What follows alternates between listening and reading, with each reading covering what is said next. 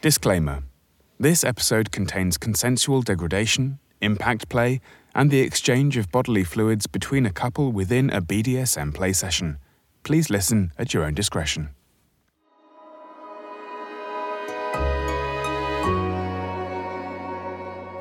I can feel your eyes on me as you sit in the chair across from me.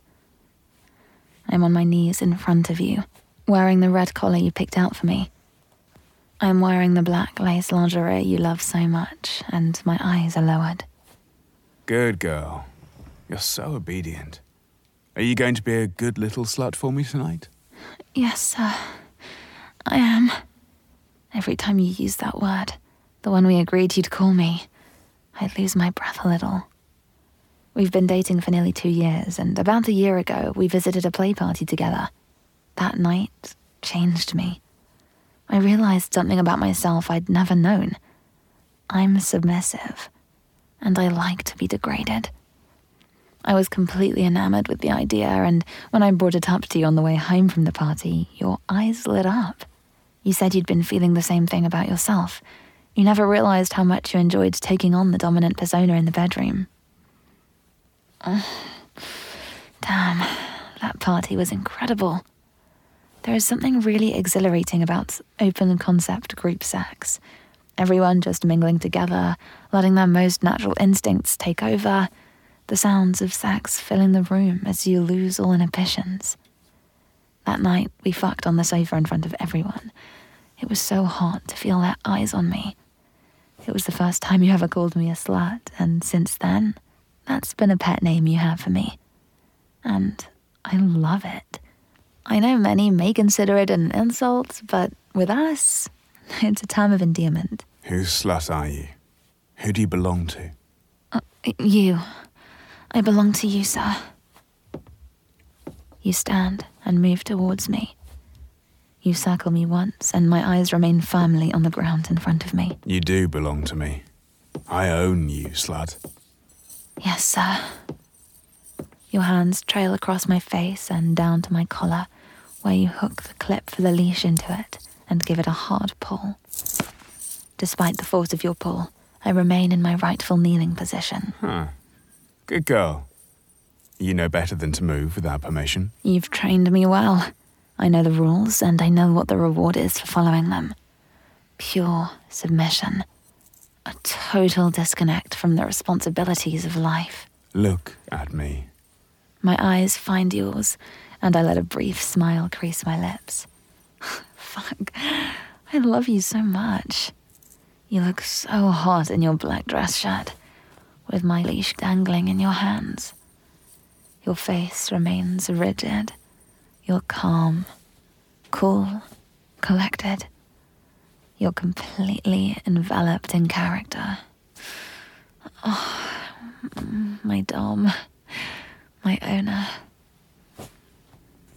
You undo your belt and slowly slide it out of your pants. You pull it taut in your hands, and my stomach flips. Bend over. I instinctively place my hands on the ground in front of me, pushing my ass up in the air. Does my girl want to be reminded who's in charge? Yes, sir. More, sir. Come on. I glance up at you, catch your eye. As much as I love when you dominate me, it wouldn't be fun without a little pushback. you call that a spanking? Immediately, my eyes dart back to the ground, but not before I catch a mischievous smirk on your face. Oh, you naughty little slut. I thought you were going to be a good girl. Before I can respond, your belt slaps across my ass again, harder this time. and even harder still, your belt whips against my skin. I feel my flesh burn with the sting of it. oh, oh my god. Now, what were you saying? Nothing, sir. I promise I'll be good. Good. You be nice, and I'll do that thing you like. Yes, please, sir. I'll be good. I want to feel it. You once told me that being naughty and challenging you wasn't a bad thing. It doesn't mean I'm a bad submissive. It's natural sometimes to rebel a little, and it makes for really fun power plays, which I know you love. I think you're going to need something special tonight.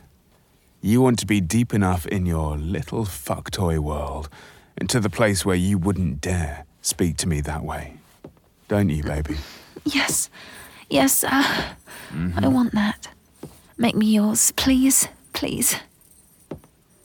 You circle me again, dropping your belt on the bed. You slowly undo the buttons on your pants. I remember my place and stay still, watching as your hard cock springs out of your boxes. You kick your clothes to the side and slowly start to strip off your dress shirt. You're undoing the buttons so slowly. It's torturous. I watch your hands undo them one by one, and all I can think about is having them around my neck. I lean forward and my tongue slides along your shaft for a brief moment before you push me back into my kneeling position. You pull on the leash connected to my collar and I feel it tighten around my throat. It's not too tight, but the restriction of it feels so good. Hey, no touching. Not until I say. Yes, sir. Sorry, sir.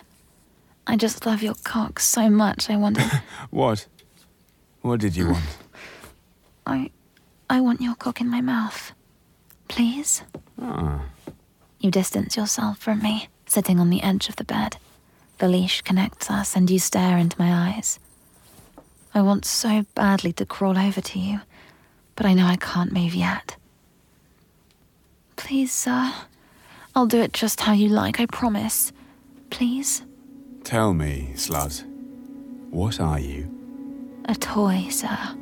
Uh huh. then come here. Let me use my toy. Thanks for listening to this Audio Desires original story. We're sorry we had to cut this short, but this story is too hot for most platforms.